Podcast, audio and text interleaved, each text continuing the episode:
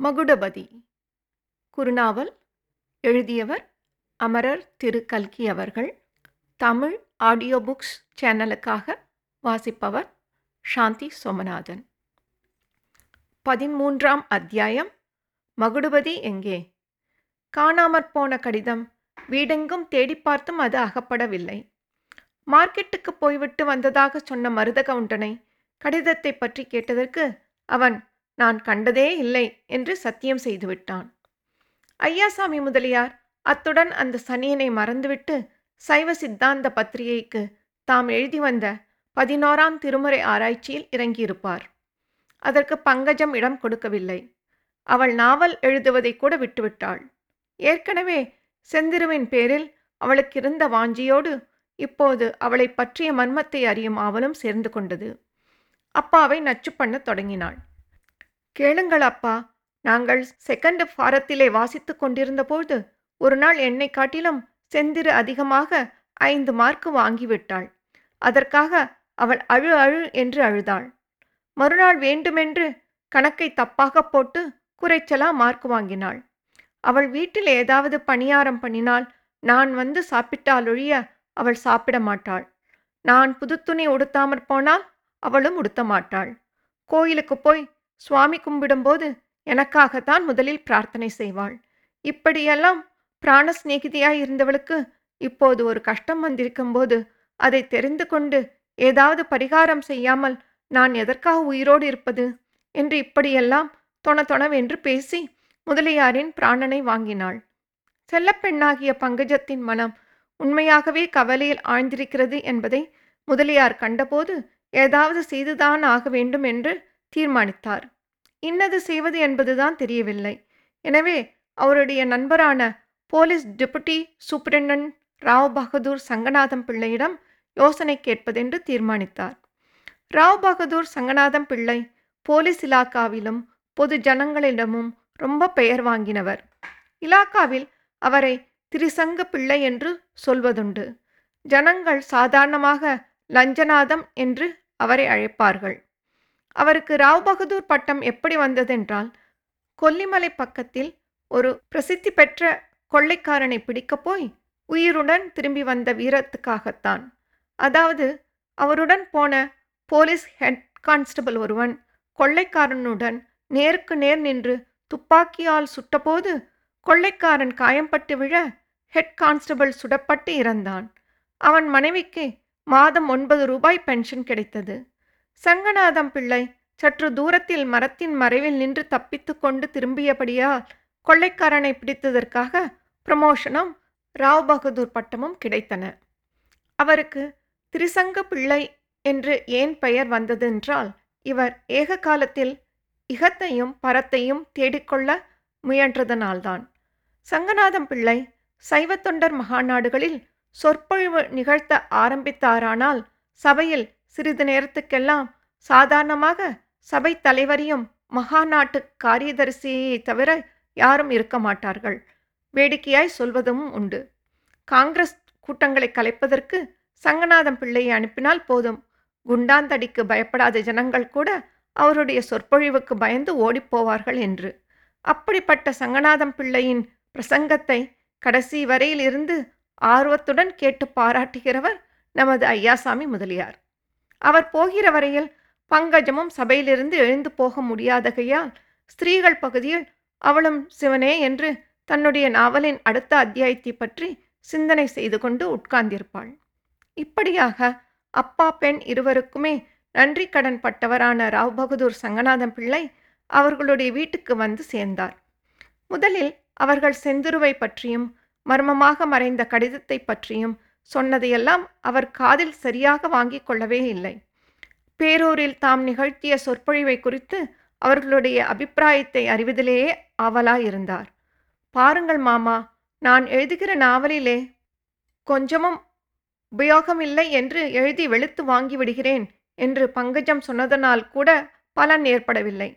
நான் வாங்குகிற பெயரெல்லாம் வாங்கியாச்சு அம்மா. இன்னும் இரண்டு வருஷம் இருக்கிறது பென்ஷன் வாங்க. இனிமேல் எனக்கு என்ன என்றார். கடைசியில் பங்கஜம் மாமா நீங்கள் மட்டும் செந்திருவை எனக்கு கண்டுபிடித்து கொடுக்காமல் போனீர்களோ? இனிமேல் உங்களுடைய பிரசங்கத்தை கேட்கவே வரமாட்டேன் என்று சொன்னதும் தான் ராவ் பகதூர்க்கு ஓஹோ விஷயம் சீரியஸ் போலிருக்கிறது என்ற உணர்ச்சி வந்தது. பிறகு பங்கஜத்தை எல்லா விவரமும் சொல்லச் செய்து கவனமாக கேட்ட பிறகு சிங்கமேட்டு கவுண்டர் காரியங்கள் அவ்வளவு சரியா இல்லை என்று எனக்கு கூட கேள்வி. விசாரிக்க வேண்டிய விஷயம்தான் என்று ஒப்புக்கொண்டார். இப்படி அவர்கள் பேசிக்கொண்டிருக்கும் போதே மருத கவுண்டர் உள்ளே வந்து டாக்டர் புஜங்கராவ் என்ற அச்சடித்த சீட்டை கொடுத்தான். இது யார் டாக்டர் புஜங்கராவ்? எனக்கு தெரியாதே என்றார் ஐயாசாமி முதலியார். டாக்டர் புஜங்கராவ் ரொம்ப நல்ல மனுஷர். காரியம் இல்லாமல் வந்திருக்க மாட்டார் என்றார் ராவ் பகதூர் டாக்டர் புஜங்கராவ் உள்ளே வந்ததும் சங்கநாதம் பிள்ளையை பார்த்து திடுக்கிட்டார். அப்போது பிள்ளை என்ன டாக்டர்? ஏது இவ்வளவு சாவகாசம்? சத்தியாகிரகம் எல்லாம் ஒரு மாதிரி தீர்ந்து போய்விட்டதாக்கும் என்றார். சத்தியாகிரகம் ஒரு மாதிரி தீர்ந்து போனது போலத்தான். ஆனால் எனக்கு இன்னும் பல நாளைக்கு ஜோலி வைத்திருக்கிறீர்கள். மண்டை உடைந்தவனும் முழங்கால் சில்லு பெருந்தவனுக்கும் எலும்பு ஒடிந்தவனுமாக பதினைந்து பேருக்கு சிகிச்சை செய்து வருகிறேன் என்றார் டாக்டர். டாக்டர் புஜங்கராவ் பின்னர் ஐயாசாமி முதலியாரிடம் தனியாக கொஞ்சம் பேச வேண்டும் என்று தெரிவிக்க இருவரும் எழுந்து அடுத்த அறைக்கு போனார்கள். ஐந்து நிமிஷத்திற்கெல்லாம் அவர்கள் திரும்பி வந்தார்கள். பிள்ளைவாள் என்ன ஆச்சரியத்தை சொல்ல? நாம் பேசிக்கொண்டிருந்த விஷயமாகத்தான் டாக்டரும் வந்திருக்கிறார் என்றார் முதலியார். பிறகு டாக்டர் புஜங்கரா அன்றிரவு மகுடபதி தன்னிடம் வந்தது முதல் நடந்தது எல்லாவற்றையும் விவரமாகச் சொன்னார். அவர் சொல்லிக் கொண்டிருக்கும்போது நடுவில் சங்கநாதம் பிள்ளை விரலால் சமிஞ்ஞை செய்துவிட்டு எழுந்து வெளியில் போய் எச்சில் துப்பிவிட்டு திரும்பி வந்தார். கதவுக்கு பக்கத்தில் மருதகவுண்டன் நின்று உற்று கேட்டுக்கொண்டிருந்ததை கடைக்கண்ணால் கவனித்துவிட்டு தான் திரும்பினார்.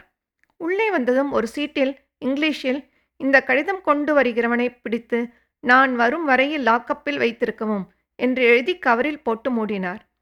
முதலியார்வாள் உங்கள் வேலைக்காரனை இதை கொண்டு போய் போலீஸ் ஸ்டேஷனில் கொடுத்துவிட்டு வரச் சொல்லுங்கள் என்றார். அவ்விதமே முதலியார் மருது கவுண்டனை அழைத்து கடிதத்தை கொடுத்தனுப்பினார்.